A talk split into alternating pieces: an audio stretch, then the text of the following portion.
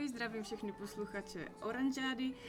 Dneska jsme vyrazili na Copycamp, no a pozvali jsme si několik hostů na rozhovory a jedním z nich je i Pavel Šenkapoun. Čau Pavle. Ahoj. A než začneme, tak já bych tě poprosila, můžeš říct pár slov o sobě, aby ses představil? Určitě. Já jsem webový copywriter, mám takovou značku a blog nejlepší copywriter.cz, kde píšu obsaní o marketingu a taky trošičku o nějakém jako duševním zdraví. To je takový téma, mhm. který tam poslední dobou hodně řeším. A pak mám ještě takovou jako malou agenturu obsahovou Logos Agency. Mm-hmm. Já ještě doplním, že kromě toho, myslím, že skládáš i písně. Přesně tak. Je to tak. To, to je možná jako jako ačkoliv to je ta méně viditelná část v mém životě, jakoby navenek, mm-hmm. tak uh, pro mě je spíš ta podstatnější, jo, že, Aha. že píšu, uh, píšu básničky a píšu mm-hmm. písničky, s kterými občas vystupuju. Mm-hmm, skvělý, takže když někdo bude chtít podívat na tvou tvorbu, tak tak najde. může, najde to na, najde to na webu chevelpuna.cz. Aha, bezva. Já se teď vrátím k tomu, o čem dneska mluvil mm-hmm. vlastně na Copycampu. Tvá přednáška se zabývala stylem a ty jsi to řekl na začátku velmi pěkně, že a tak nějak profi copywriteri většinou to moc neřeší, takzvaně srepes, prostě styl, nestyl, prostě moc lidí se o tom nebaví. No a mě by vlastně zajímalo, jak, na to, jak jsi k tomuto vůbec vlastně došel, že součástí práce člověka, který se profesionálně živí textama, by měl být styl, ta péče o styl. Hmm. No, jako tak ono to má několik rovin. No. Ta, ta první souvisí vlastně s tím, co jsem studoval, že jsem studoval češtinu. A je pro mě nějak jako důležitý, aby, aby texty měly nějakou úroveň, jako aby, aby se hezky četly, plynule četly a ono to ostatně přináší potom užitek i, i, jakoby to, i jako těm klientům, když ty texty jsou napsané uh, jako hezkou, hezkou formou. Jo. Ale mm, to, je ta, to je ta možná jakoby nejelementárnější rovina stylu. Mm, a pak jsou, jsou ještě dvě. Uh, myslím si, že hodně, hodně značek usiluje o to, aby Eh, se v jejich textech odrážela nějaká jedinečnost té značky. Mhm. Což, eh, což ne vždycky úplně jde, ale minimálně se o to prostě značky us, usilují a uh, pak právě nějaký povědomí o tom, co to styl je a jak funguje, je taky, taky hodně užitečný a skoro všichni copywriteri nějakým způsobem znají pojmy a pracují s nimi, jako je style guide nebo tone of voice a to s tím úplně úzce souvisí. Mm-hmm. A poslední věc souvisí s tím blogováním, jo, že, že pokud se jako creator chce, anebo i třeba zákazník, pokud si chce jako dělat blog, tak pokud ten blog není napsaný nějakým zajímavým unikátním stylem, tak si myslím, že ho nikdo nebude číst. Nicméně, já se domnívám, že třeba spoustu firm s tím to má problém. I když třeba mají vlastně kopika, tak ten styl třeba úplně ještě nemají vybroušený. Dokážeš uh, mi říct nějaké třeba rady, typy, jak, jak se to vlastně najít? Hmm. Jak, jak, jak, jak na to? asi v řadě případů to není, není to možná ani možný a, a není to ani potřeba. No. A hrozně, hrozně moc záleží na nějaký jako strategii té firmy. Třeba, třeba právě ten Richard Wux, o kterém jsem mluvil, tak eh, ten, ten e-shop eh, je založený na nějaký hodně unikátní strategii. Eh, pro, ale rozhodně to není masovka. Že? Ta strategie prostě cílí na, na nějakou specifickou cílovku, která ho miluje a zbytek, pro zbytek populace je ten, je ten styl nesrozumitelný a až možná jako iritující. Jo. No ale pokud, pokud si jako zákazník značka eh, vytyčí takovouhle eh, třeba ulítlou nebo specifickou strategii, no tak potom ten styl vlastně čerpá z té strategie a není to, není to možná až tak jako těžký. Mm. No, ale řekl bych, že, že většina, většina firm, který komunikují na, na webu, tak nic takového nemají ani mít nemůžou. A potom bych to ještě teda rozdělil na jakoby, řekněme, produktové texty. Eh, a tam si myslím, že ani by to nebylo často žádoucí usilovat o nějaký úplně unikátní styl.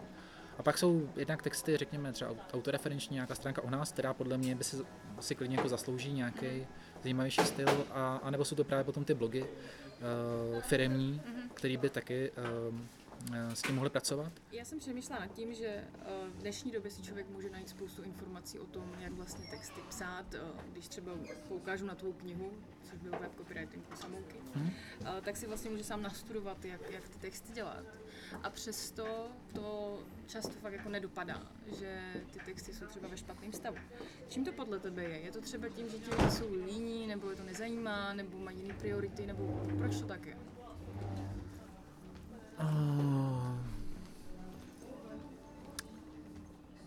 To asi... myslím si, že tam, že to za prvý bude souviset určitě s časem Aha. a za druhý to bude souviset eh, s um, uh, jak se to jmenuje, Dunning-Krugerův efekt, že jo?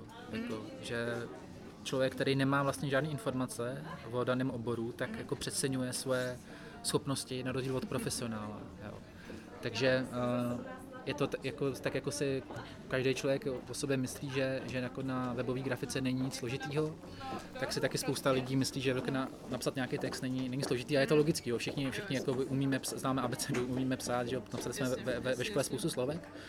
A uh, to já jsem, si myslí, že umí psát a prostě tam něco napíšou a oni to přesně prostě tak, zvládnou. přesně tak. Mm, mm. A že by stačilo podle mě fakt jenom ne úplně náročný studium, studium toho oboru, aby se člověk eh, naučil opravdu ty, jakoby ty principy a pak by ty, pak by ty texty mohly být mnohem lepší. A představ si, že máš firmu, potřebuješ copywritera, těch je ale docela spousta na internetu, můžeš najít prostě tudy copywriterů. Jak já poznám, který je dobrý? Jako firma, máš pro mě nějaký tip, jak to zjistím? No, um, z, z velké míry je to jako v jakýchkoliv jiných oborech, že, jo? že musím, musím se udělat na reference, jaký ten člověk má uh, a ideálně se podívat jakoby i na, na, přímo na texty, který ten člověk napsal. Že? jo. A, a asi když se mi prostě budou líbit, tak uh, potom uh, je to nějaký vodítko pro to, že, že ten copywriter je dobrý. Teď ještě napadá, ono se občas, jsou takový vtipný fóra, nebudu to přímo jmenovat, ale třeba Kopici tam nabízí články za 100 korun, normostrana a podobně. A já se jenom chci zeptat, jestli podle tebe by ty firmy se měly dívat i na tu cenu. Jo, že třeba ta, ta cena značí kvalitu, nebo to tak není.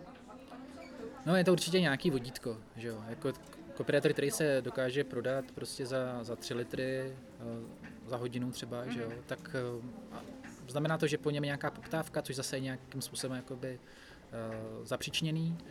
A t- který se prodává za stovku, tak zase tam je nějaká indicie, že se prodat nedokáže, že o jeho služby není zájem a proto teda se prodává takhle pod cenou. Že jo.